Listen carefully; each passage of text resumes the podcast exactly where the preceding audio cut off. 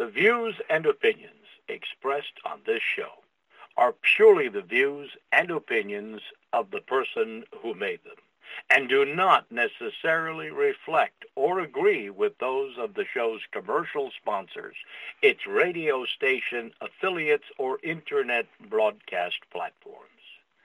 As the restriction on our God-given right to free speech manifests itself throughout the world, we are inspired by Jesus Christ's immortal words, and ye shall know the truth, and the truth shall make you free. And we reserve the rights to all our words. Thank you, and now enjoy the show.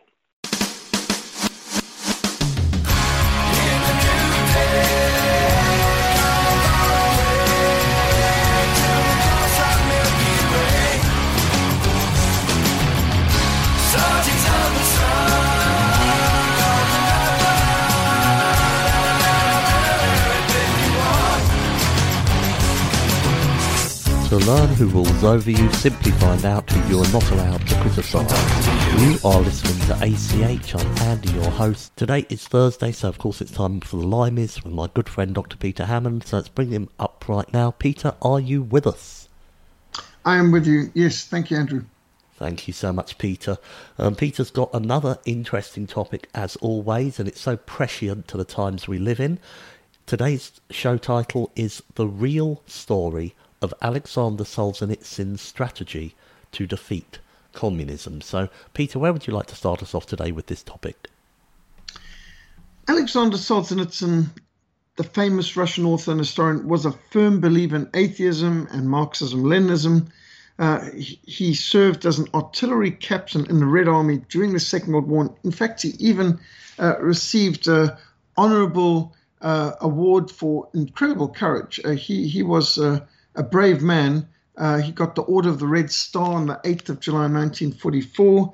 Uh, he was a an unquestioning Marxist and atheist. Uh, he believed in the state. He supported the state, but he started to be uh, deeply disturbed by the atrocities, the war crimes that he witnessed against German civilians uh, in East Prussia. So, uh, starting in 1944, he started to see the gang raping, the murders, the tortures, and uh, he was uh, actually quite horrified. And he knew this was official state policy from uh, Ilya uh, Ehrenburg uh, that they, they were meant to murder and rape and so on, and uh, that this was the orders from the top. That this was, but he started to say that there's nothing that so assists the awakening of the conscience within us as insistent thoughts about our own transgressions and errors and mistakes. And he said, as we marched through East Prussia enshrouded in fire with my captain's shoulder boards,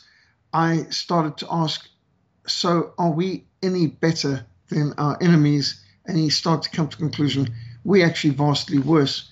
And uh, in February 1945, while serving in East Prussia, uh, Solzhenitsyn very unwisely, in a private letter to a friend, wrote about the boss, um, um, Khozyain, um, meaning Stalin, and Balabos, um, that's Yiddish rendering of the Hebrew um, master of the house.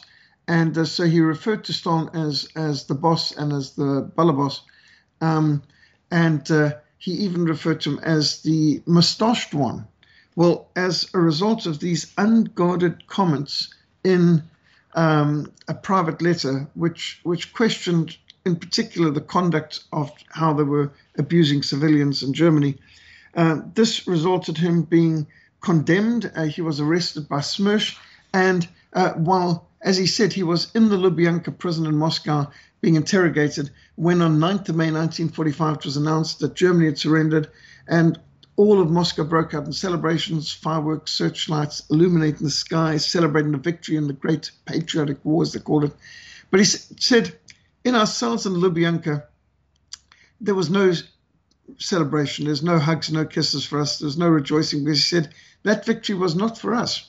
So, 7th of July 1945, someone who served through the whole of the Second World War and the Great Patriotic War, as the Russians called it, as a Red Army officer, he is sentenced uh, by a special council of the NKVD to eight years hard labor in a labor camp, which is the normal sentence for most crimes under Article 58 at that time.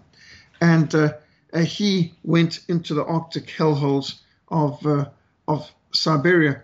And it was in that Arctic hellhole that Solzhenitsyn was converted to Christ. Now, his mother was a believer, and she brought him up in a religious way, but um, but uh, he rejected it because of the schooling, and so he rejected the faith of his mother and the, uh, the faith that he has brought up in, in his childhood, and he became a very convinced atheist. Well, now in the Gulag, in in the labor camps in Siberia, he starts to have a spiritual awakening, and he turns back to Christ.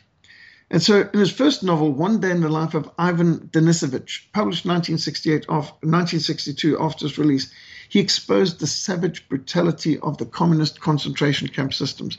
In 1968, he published The Cancer Ward. In 1971, he published August 1914 about the outbreak of the First World War. In 1973, he published The Gulag Archipelago. Now, he also wrote The First Circle, The Red Wheel, 200 Years Together, but these books could not be published in the Soviet Union, only overseas. The only one that really got published inside Russia was One Day in the Life of Ivan Denisovich, which was not political. It was just describing the the horrors and the hardships of of a life in a Siberian concentration camp. And under Khrushchev, they were encouraging a certain amount of openness and even criticism of the Stalin years. And it was a time of of detente and peaceful coexistence and all that sort of thing. So uh, they allowed a certain amount of freedom for Solzhenitsyn initially, but his other books had to get published overseas. Well, by 1974, um, the Khrushchev thaw was over and the Brezhnev years were there. And so the Soviet authorities stripped Solzhenitsyn of his citizenship and exiled him from the country. Well, the day of his final arrest, 12th of February 1974, he released the text of his book, Live Not by Lies. So he was exiled to the West, where he received a hero's welcome in West Germany. He was the courageous author who had exposed to the world the anti Christian savagery and the unbridled malice of Marxism. And there's no doubt that Alexander Solzhenitsyn remains the most famous, the most influential Russian author of the 20th century. No close second. In his book, Live Not by Lies, he basically outlines the strategy to destroy communism, to undermine communism from within.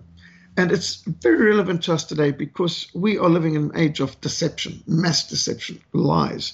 Well, in Live Not by Lies, Alexander Solzhenitsyn urges his fellow Russians to refrain from cooperating with the lies of the Soviet regime. He encouraged even the most timid should take this least demanding step towards spiritual independence. So he ridiculed the bravado around our adventures into space against the backdrop of ruin and poverty at home, the buttressing of distant savage regimes. He's referring to savage regimes such as that in Angola and Mozambique, where I did a lot of my missionary work, the kindling of civil wars, and the ill thought out cultivation of Mao Zedong, who was outstripping even Stalin in his mass murder.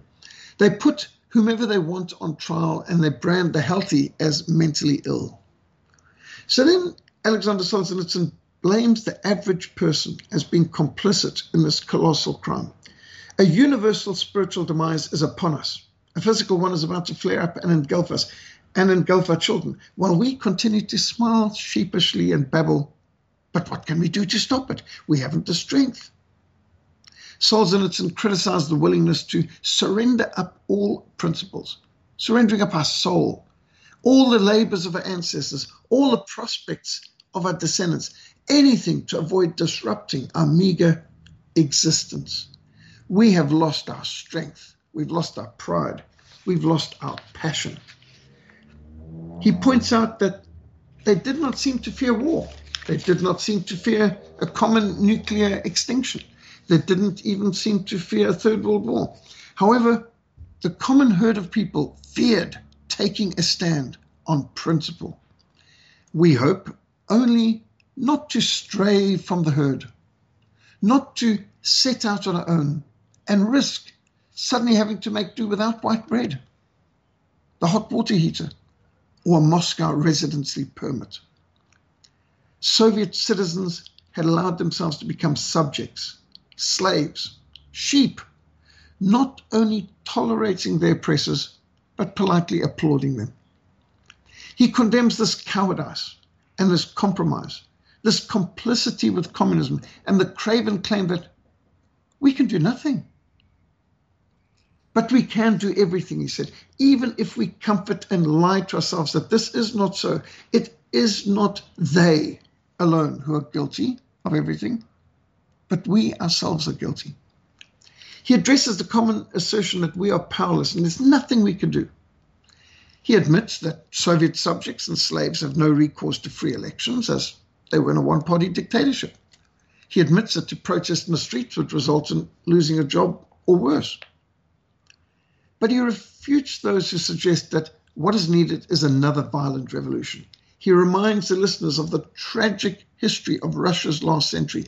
Today, when all axes have hewn what they've hacked, when all that was sown has borne bitter fruit, we can see how lost, how drugged were those conceited youth who sought through terror, through bloody uprising and civil war, to make the country just and content. No, thank you, fathers of enlightenment. We now know that the vileness of the means begets the vileness of the result. Let our hands be clean. So he totally rejects the idea of violent revolution. But there's a way out, he says. We must stop repeating the lies. We must stop glorifying the lies. We must stop strengthening the lies. We must stop applauding the lies. Those that attain power through violence have nothing to prop themselves up with but lies. For violence has nothing to cover itself but with lies. And lies can only persist through violence. Communist state terror demands of us only a submission to lies, a daily participation in deceit.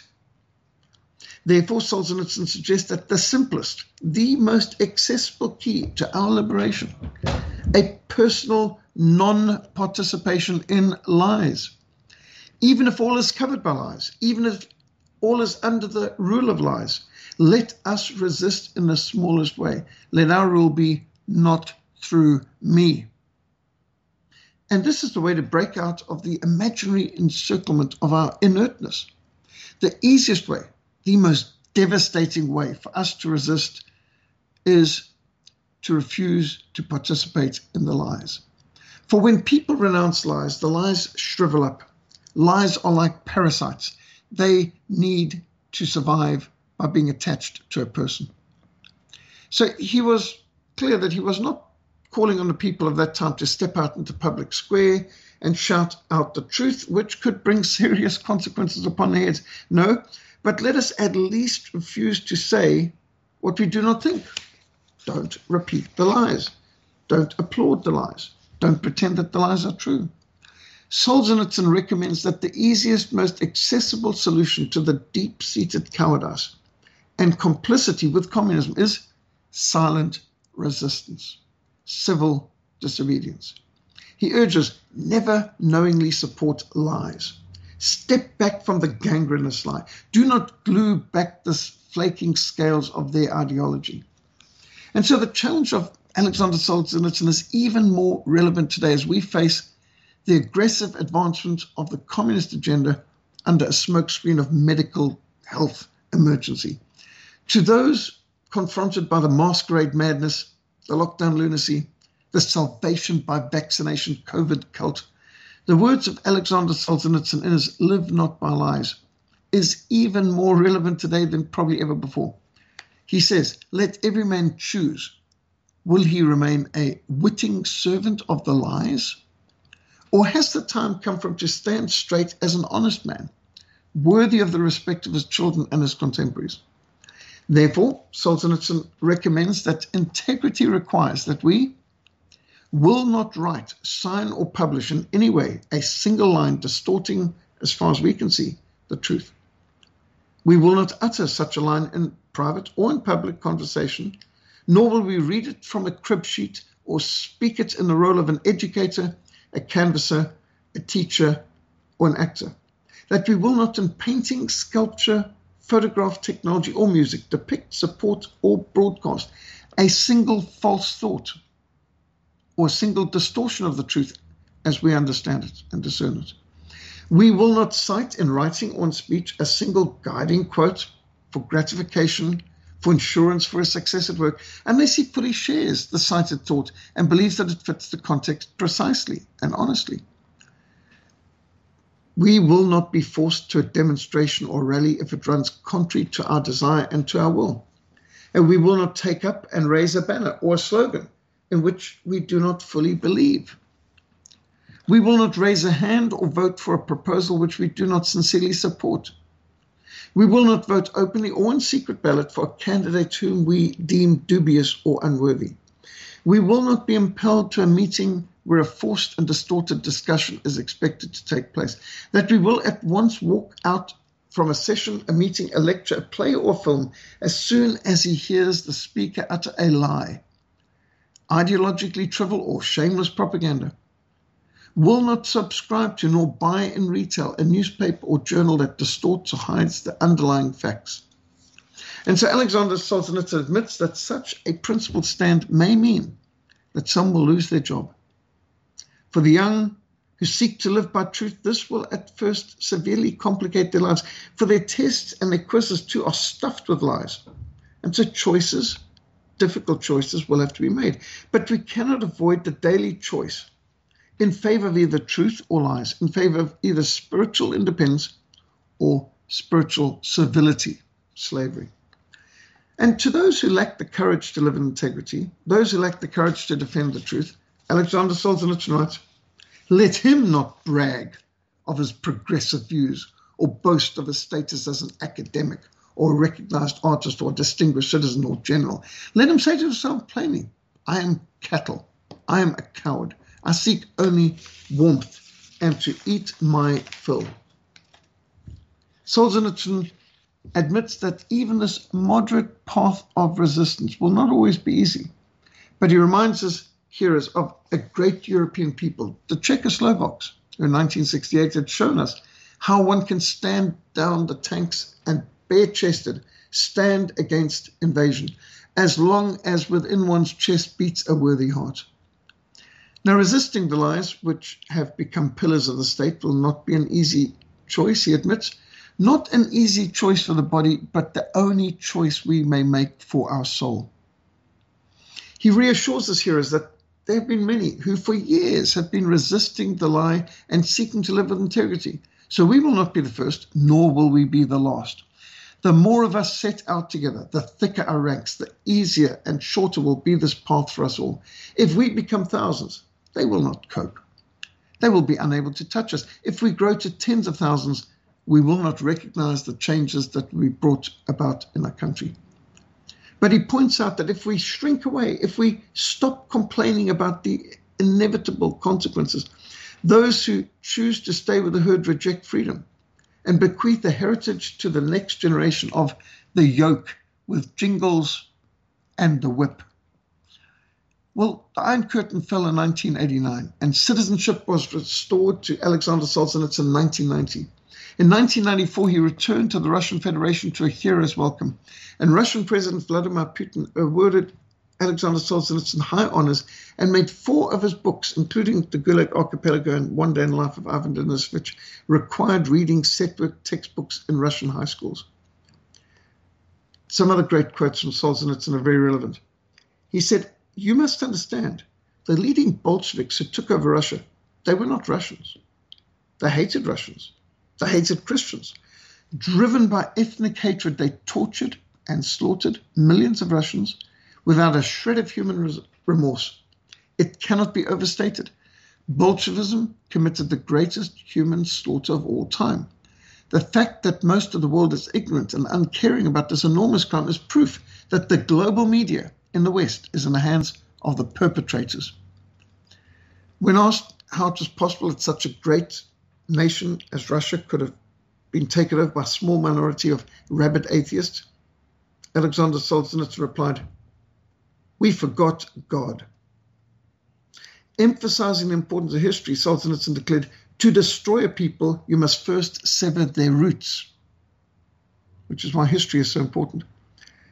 He quoted, In keeping silent about evil, in burying it so deep within us that no sign of it appears on the surface, we are implanting that evil, and it will rise up a thousandfold in the future. When we neither punish nor reproach perpetrators and evildoers, then we are ripping the foundations of justice from beneath future generations. A decline in courage may be the most striking feature that an outside observer notices in the West today. The Western world, has lost its civic courage, and such a decline in courage is particularly noticeable amongst the ruling and intellectual elite, causing an impression of a loss of courage by the entire society.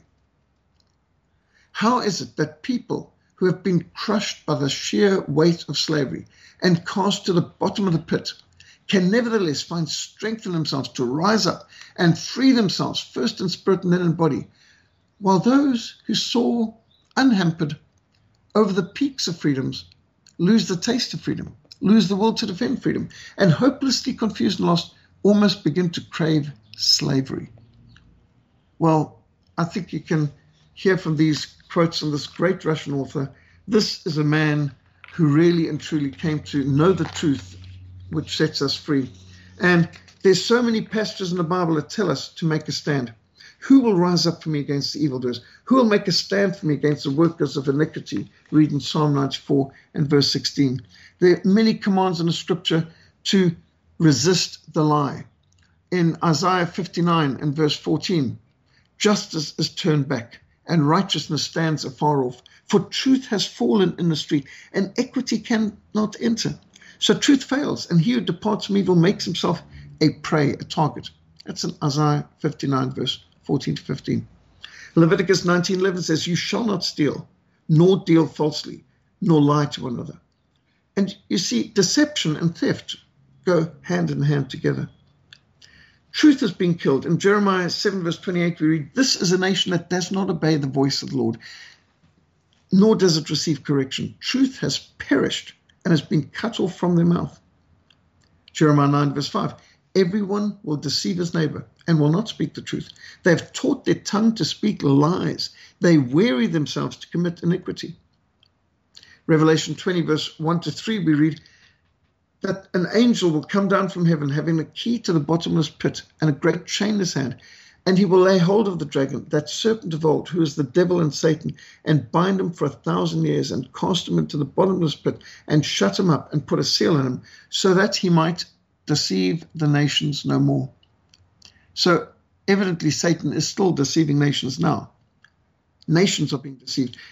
Revelation 12, verse 7 gives the same message. And war broke out in heaven. The serpent of old, called the devil and Satan, who deceives the whole world. The whole world is being deceived. We taught in Re- Revelation 12, verse 9 Satan who deceives the whole world. And as Vladimir Lenin said, a lie told often enough becomes the truth. Well, that's what the Marxists believe. 2 Corinthians 11, verse 3 but I fear lest somehow, as the serpent deceived Eve by his craftiness, so your minds may be corrupted from the simplicity that is in Christ. 2 Corinthians 4, verse 4 Whose minds the God of this age has blinded, who do not believe, lest the light of the gospel of the glory of Christ, who is the image of God, should shine them. They've been blinded. 2 Timothy 4, verse 3 to 4 For the time will come when they will not endure sound doctrine, but according to their own desires because they've itching ears. They will heap up for themselves false teachers, and it will turn their ears away from the truth, and they will be turned aside to fables. Many will turn away from truth and prefer false teachers. And the truth doesn't change just because you don't want to hear it. We are involved in a world war of worldviews. James 4, verse 4 says, Adulterers and adulteresses, do you not know that friendship with the world is hatred towards God? Whoever wants to be a friend of the world makes himself an enemy of God. Unfortunately, many Christians today are trying to be the friends of the world, the World Council Churches, the United Nations, Hollywood, and the rest. Galatians 1, verse 10, the Apostle Paul writes, For do I now try to persuade men or God? If I still try to please men, I would not be a bond servant of Christ. That's Galatians 1:10. Jeremiah 17, verse 9 says, The heart is deceitful above all things and desperately wicked. Who can understand it? Matthew 15, verse 19, our Lord said, For out of the heart proceed evil thoughts, murders, adulteries, fornications, thefts, false witnesses, blasphemies. Proverbs 12, verse 22, lying lips on abomination, Lord, but those who deal truthfully are his delight. God hates lies and God delights in the truth. And God will punish false witnesses. Proverbs 19, verse 9 A false witness will not go unpunished. He who speaks lies shall perish. Psalm 31, verse 18 has the prayer of David Let the lying lips be put to silence. Truth is truth, even if no one believes it. And a lie is a lie, even if everyone believes it. Truth doesn't become a lie, and a lie doesn't become truth, and wrong doesn't become right, and evil doesn't become good just because it's accepted by a majority. Psalm 5 verse 6 You shall destroy those who speak falsehood. The Lord abhors the bloodthirsty and deceitful man. And so, falsehood, deceit, and, and uh, innocent blood being shed goes together. 2 Peter 2 verse 19 could be written over all communist socialist regimes. While they promise them liberty, they themselves are slaves of corruption. Psalm 101 verse 7 has the prayer of David he who works deceit will not dwell within my house. He who tells lies shall not continue in my presence. And so we should remove deceptive books and films and other media promoting lies from our home and from our lives. Psalm 120, verse 2 Deliver my soul, O Lord, from lying lips and from a deceitful tongue. Nahum 3, verse 1 Woe to the bloody city! It is full of lies and robbery. Its victims never depart. So we're living in an age of deception. We're living in an age of lies. Romans 3, verse 13 says, Their throat is an open tomb, with their tongues they've practiced deceit. Talk about practicing deceit. We've got a lot of toxic tongues poisoning lives and practicing deceit. And Hollywood's a great example of that, and so is the mainstream media. Romans 1.25 speaks of those who exchange the truth of God for the lie, who worship and serve the creature rather than the creator, who is blessed forever. And evolutionists reject the truth of God and embrace the lies of Satan. And that's what the Soviet Union was built on the lies of you came from nothing, you're going nowhere, life is meaningless, that uh, there is no God and there's no day of judgment, and there's no right or wrong except what we, the party, determine.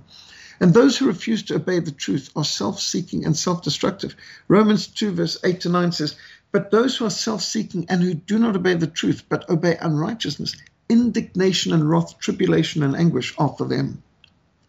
Romans 1:18 For the wrath of God or the anger of God, is revealed from heaven against all the ungodliness and unrighteousness of men who suppress the truth in unrighteousness. So, men who suppress the truth incur the wrath of God. Think of those who take the Bible out of schools, who take God out of government. Yes, those who refuse to receive and love the truth will be enslaved by strong delusion.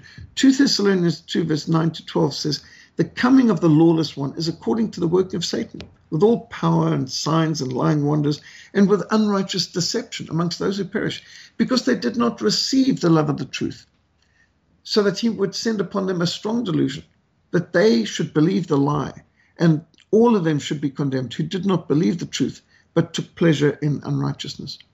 These are words for our age. And in Revelation 21, verse 8, we read about who will be condemned into the lake of fire for all eternity. And at the top of God's list, cowards. Exactly what Solzhenitsyn spoke about. But the cowardly, the unbelieving, the abominable, the murderers, the sexually immoral, the sorcerers, idolaters, and all liars shall have their place in the lake which burns with fire and brimstone, which is the second death. So those people who participate in the lie because they're cowards, they are doubly fools. Because liars are at the end of the list of those who will be condemned for all eternity, and the cowards at the top of God's list. And so those who think, well, I'm afraid of being deplatformed and afraid of being unpopular, I might get into trouble with the powers that should not be, and therefore I will go along with the lie. And doing that is so short sighted because ultimately we'll all stand before God and truth will come out and the lies will perish.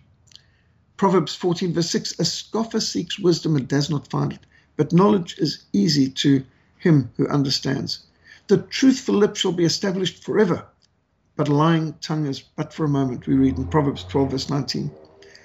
One of the prayers of Proverbs 30 verse 8 is remove falsehood and lies far from me. We should refuse to accept deception. And we should maintain truth and justice in our conversations. Zechariah 8 verse 16 says, These are the things you should do. Speak each man the truth to his neighbor. Give judgment in your gates for truth, justice, and peace. Ephesians 4 verse 25. Therefore, putting away lying, let each of you speak truth with his neighbor. Speaking the truth to your neighbor, that is what brought down the Soviet Union. And when you think of the full armor of God, Ephesians 6 verse 14, what's the first part of the armor of God? Stand therefore having girded your waist with the belt of truth. Truth is the very first item in the full armor of God. And we are involved in a spiritual world war. We're involved in a time of emergency, and we need to respond and have the courage to speak the truth. The truth and justice of God are solid rock foundations. Deuteronomy 32, verse 4 He is the rock, His work is perfect, all His ways are justice, a God of truth, without injustice, righteous and upright is He. We used to have a chorus uh, that we sang this particular verse, I remember, shortly after I was converted, one um, praise book songs.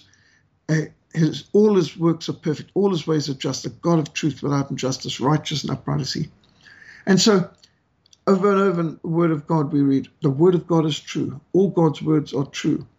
And be diligent to present yourself approved to God, a workman who does not need to be ashamed, rightly dividing the Word of truth. We need to be diligent in understanding the times and understand the Word of God and knowing the truth. And this is a major theme in the Bible. Psalm 115, verse 1 Not unto us, O Lord, not unto us, but unto your name give glory, because of your mercy, because of your truth. Truth matters. And you can see this theme throughout the Psalms as well. Who made the heavens and earth, the sea and all that's in them, who keeps truth forever. The truth will endure. God is described in Isaiah 65 verse 16 as the God of truth. And Jesus is the way, the truth, and life. No one comes to Father but by him. John 18, verse 37, Jesus said, For this cause I was born, for this cause I've come into the world, that I might bear witness to the truth. Everyone who's of the truth hears my voice. John 18, verse 37. Romans 3, verse 4, Indeed, let God be true and every man a liar. We need to trust God, trust His word, the Bible, and distrust people who contradict His word. It doesn't matter what you say, it doesn't matter what I say, it doesn't matter what they say. What really matters is what God says in the Bible. All scriptures inspired by God and profitable for teaching, reproof, correction, and training in righteousness. Titus 1 verse 2 says, God who cannot lie. Hebrews 6 verse 18 says, It is impossible for God to lie. God is light, there's no darkness in him. Truth leads to godly living. And so you can see the fruit of truth. Paul, a bondservant of God and apostle of Christ Jesus, according to the faith of God's elect and the acknowledgement of the truth which accords with godliness. Titus 1 verse 1. So Again and again, we see the gospel as the power of God unto salvation for all who believes. Of his own, he brought us forth by the word of truth. So Alexander Solzhenitsyn did right. The lie is the pillar of the state. It's a lie is the pillar of atheism, of secular humanism, of the New World Order, of the Illuminati, of the Sabbatarians. The lie is the pillar of this whole COVID cult. The truth is our most powerful weapon. The truth is the belt we should put on. We need to live in truth. We need to resist the lie. And by purifying our souls. We read 1 Timothy 1, verse 20. Since you have purified your souls by obeying the truth through the Spirit and sincere love. So, obviously, the truth is the way to transform our minds, to refuse to be conformed to this world, to, but to be transformed by the renewing of our minds through the reading of the Word of God, the washing of the Word. And we read about the Spirit of truth. Our Lord Jesus said, When the Helper comes, whom I shall send to you from the Father, the Spirit of truth who proceeds from the Father, he will testify of me. John 16, verse 13. When he, the Spirit of truth, has come, he will guide you into all truth. And so the Spirit of God leads us into truth. Truth is precious. Buy the truth. Do not sell it, we read. Proverbs 23, verse 23. Teach me your way, O Lord. I will walk in your truth. Psalm 86, verse 11. God's way is a highway for truth. And truth does not fear investigation. And you can tell who's lying because the people who are telling the truth don't mind being questioned or asked for uh, the facts or, or their research or their sources. But people who are lying hate being questioned and really try to bring in laws to restrict you and to prevent you from asking questions.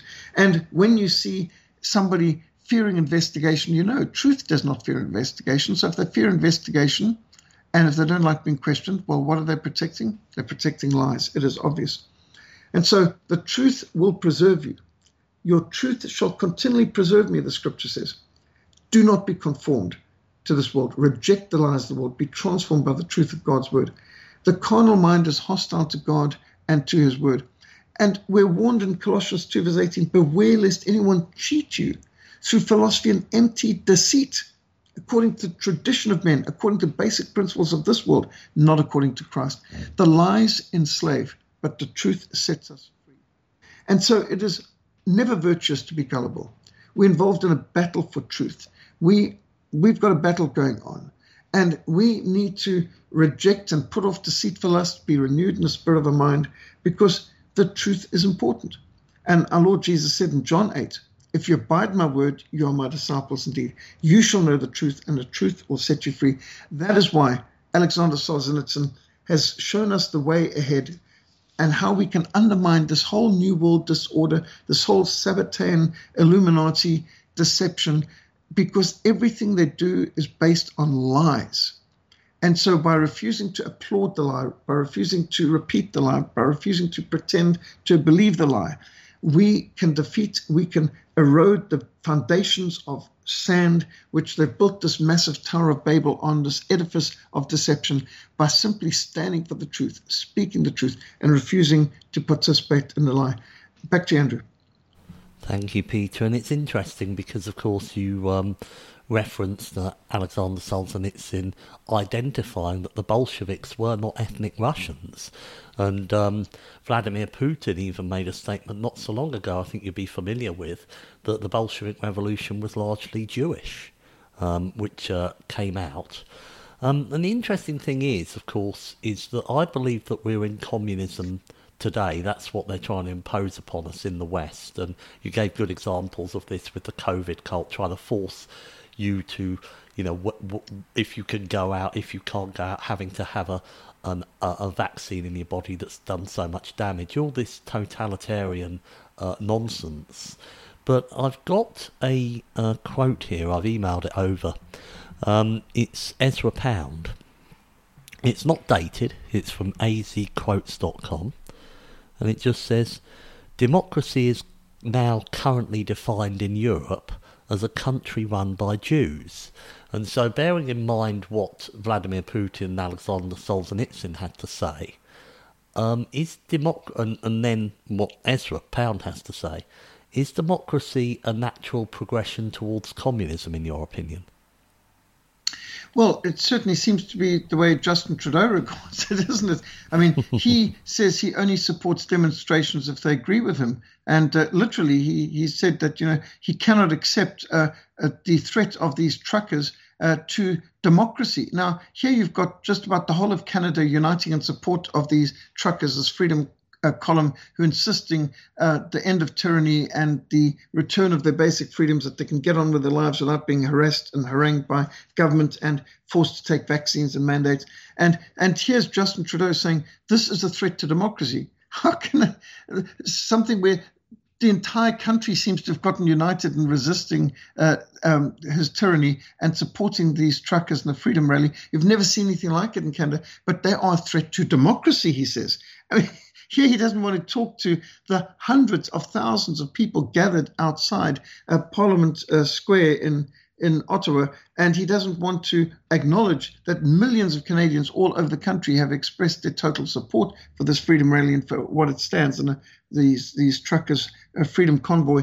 And uh, that's a threat to democracy. And they regularly talk about this here in South Africa too. The the African National Congress, ANC, Southern Communist Party criminals uh, who are looting this country, they continually speak about any of our attempts through protests uh, such as the pro-life stand that we took yesterday at the Gates Parliament. This is a threat to democracy, they say. So the moment you speak out and you quote the Bible or truth, or you bring facts to bear, or you expose their atrocities, they say you're a threat to democracy. Bear in mind, uh, what was the German, uh, the East German regime called? The DDR, the Deutsche Demokratische Republik, the German Democratic Republic.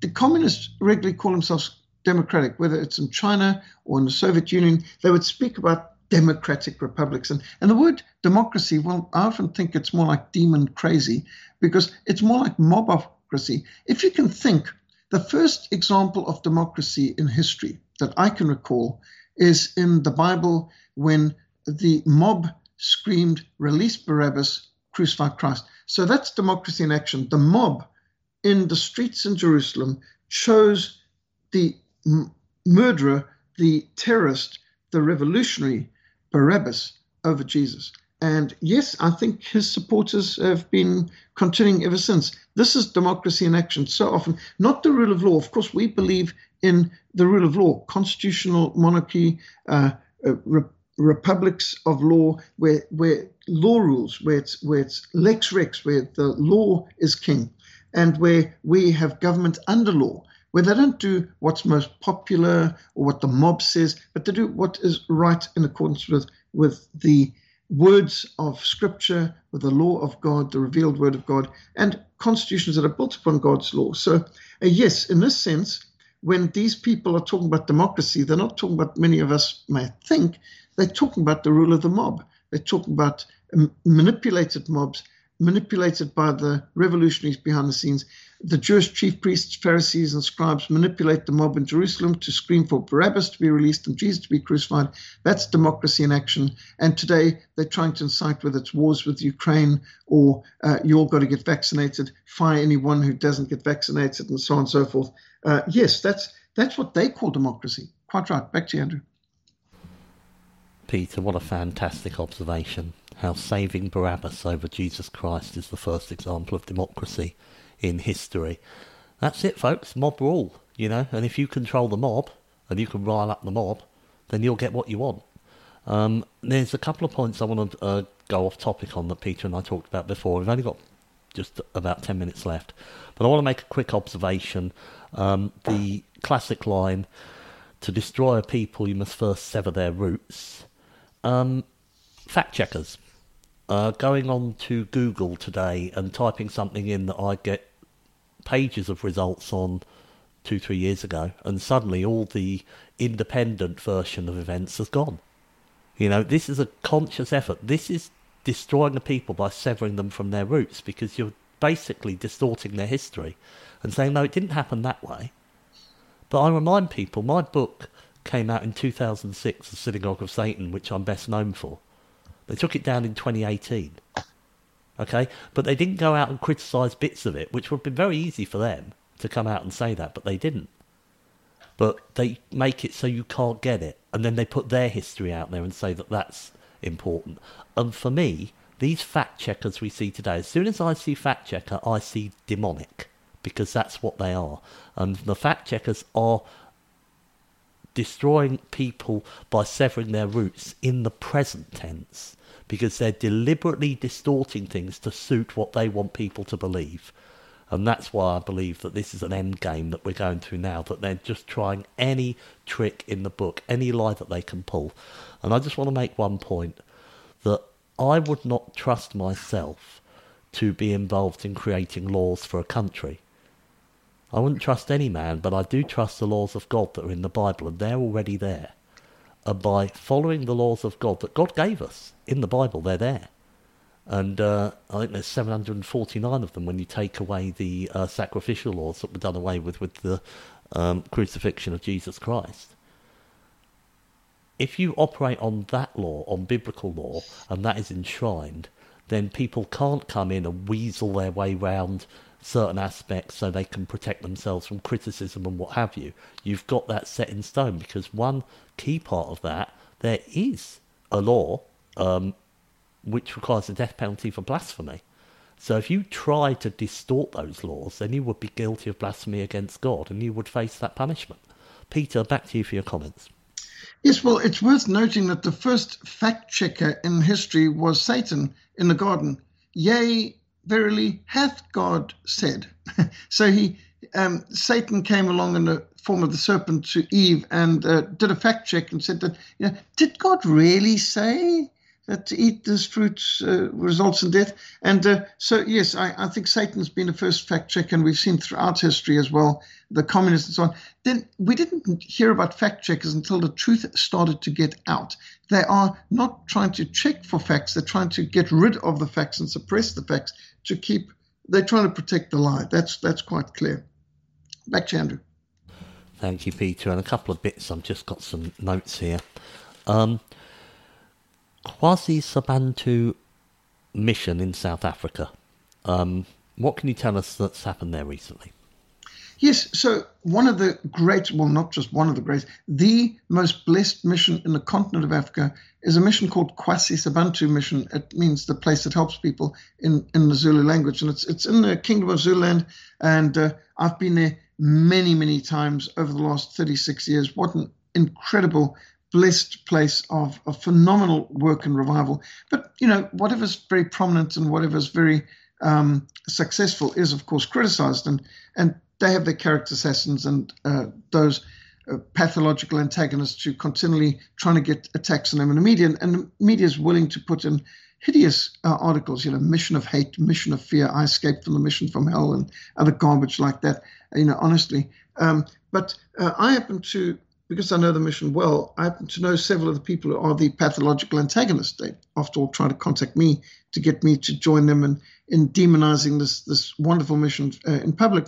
Well, I know that two of the key uh, pathological antagonists are spies uh, by their own admission. One of them, Muzi Kaneni, had uh, testified that he was told by the ANC to infiltrate KwaSizabantu mission in 1978, which he did. And in 1994, when Mandela came to power, he left KwaSizabantu, let be known that he was not a real Christian. He had been there's a spy. And he joined National Intelligence Service. that's that's the CIA for South Africa, the National Intelligence Service. As a spy, he's actually in prison for murder right now. Uh, but his main job as an NIS operative was to smear enemies of the state or the uh, the ruling party, as the case may be. Um, and he's he's not just a major accuser and source of attacks on KSB. Um, he's in fact one of the primary sources of abuse that was complained about. Well, he wasn't even a real Christian; he was a spy infiltrator. Another is uh, Kosi Greef, who um, says that he was uh, told by the state to spy on the KwaZulu mission on behalf of the security police. So you've got two spies uh, from two different sides who infiltrate this very influential mission and who are now trying to discredit it. Well, they have used different testimonies of people. Basically, comes down to about five or six people uh, in this major news uh, attack on the News 24. I call it fake News 24. Uh, brought out attacks on KwaSizabantu mission, which I refuted systematically. But I was intrigued when I went up to their most recent youth conference. Uh, speak, they have thousands of young people coming to youth conferences twice a year. Then I was one of the guest speakers. So uh, I was intrigued to find out that one of the people who's been broadcast over media as, as having been someone who experienced abuse at the mission, it turned out that what they were talking about never happened. And she said in the end that, well, um, no, it didn't actually happen, but I, I experienced in a dream, and the dream was very real.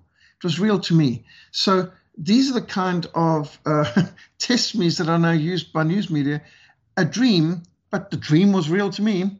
Back to you, Andrew. Yes, and um, the other quick question you mentioned last week that um, you'd spoken to people in uh, um, Poland and uh, Auschwitz was still in operation, primarily detaining Christians up until 1954. Could you go into a bit more detail about that, where you got that information? Yes. I mean, I was taught the same uh, lies that everyone else was in the media and in, in uh, Hollywood films and in the textbooks, and I didn't question them. But I've ministered in Poland on a number of occasions, and from one side to the other. And it's interesting to find out the Polish people on the ground had such a different view. So in 1990, when they were celebrating 45 years since the Soviets liberated Auschwitz and you know all that, and my Polish hosts and friends, include pastors and Bible college principal and so on, uh, just scoffed at this and said, This is ridiculous. The Soviets never liberated anyone. And in fact, this man said, You know, we lived in Krakow and I regularly passed the gates and I, I knew Auschwitz very well. He said, I can tell you that vastly more Christians died in Auschwitz than Jews. And vastly more people died under the Soviets, who ran Auschwitz for nine years, than uh, the Germans who ran for four years. And he said, We know this. In fact, he wasn't saying this to me uh, alone. There was a number of pastors and other leaders and Bible college lecturers in uh, the room at the time, and they're all nodding and added their own anecdotes too about the lies and lies and more lies of the Soviets and, the, and you know, it's distraction from their own atrocities, from communist atrocities and so on. But they, they all agreed and said, no, that, uh, the Soviets didn't liberate Auschwitz. They just continued to run it as a concentration camp, pouring in their own people. And he said, uh, who were Christians, of course. And uh, I was told by uh, these Polish Christians uh, who are staying with, traveling with, ministering with, uh, that uh, no, there's no doubt about it. the Jews were running the communists. In fact, the commissars were normally Jews, and the Jews killed more Poles and more Christians than any Jews ever were killed in Auschwitz. And it's just interesting to get something from a totally different point of view. And so these Poles also had the Solzhenitsyn view of, I'm not going to live by a lie and I'm, I'm not going to keep repeating these lies. And they can come out with these Auschwitz eyewitness testimonies all they like. We know how many of these weren't there, uh, lied, uh, and so on and so forth. And well, I mean, we know there so many scandals have come out of people who had very lucrative uh, contracts. Were on Oprah Winfrey, published books, had films made in them, and turned out in the end they weren't even there, and it was all a fabrication and lies and so on. So um, to just it's so easy on social media to pick up this heart touching story that that gets spread out there and just uh, pass it on to someone else. And uh, and yet in many cases what we are spreading is more lies. And uh, especially on social media we need to be very discerning. And all these i was there and i saw testimonies let's be super careful about this because um, you know once you do a little bit of digging it's amazing how many of these eyewitnesses turn out to be uh, pathological lies back to you andrew Thank you, Peter. And final question. I understand that you were on the March for Life this week, February the 1st. Can you let us know briefly what happened? Yes.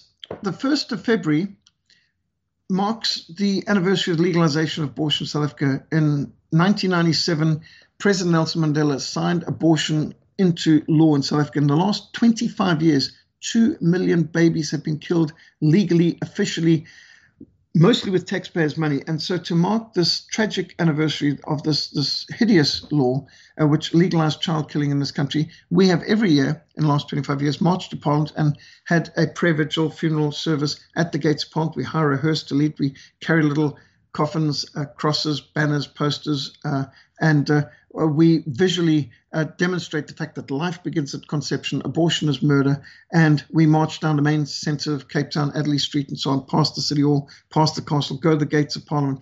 And uh, well, yesterday we were harassed uh, by the police for the first time ever in 25 years uh, the police were harassing and haranguing and, and pressuring us and, and interrupting, and they were surrounding us and coming around with their cameras trying to film and harassing. And just thinking, there's so much crime that goes on. There's so much violence that takes place. There's looting and terrorism, and and and yet so many police could be mobilized to harass a group of pro-life Christians who are just trying to solemnly and seriously and spiritually mark a tragic anniversary and remember the lives that have been snuffed out and, and protest. It's a prayer vigil, it's a protest, and it's an outreach. And uh, uh, yet it seems that uh, the powers that be have ordered the um, uh, police to harass us as pro-lifers, which happened at our life chain um, in October last year for the first time, and now on our March for Life for the first time we were harassed by police. It does indicate again that the powers that should not be do not like the truth.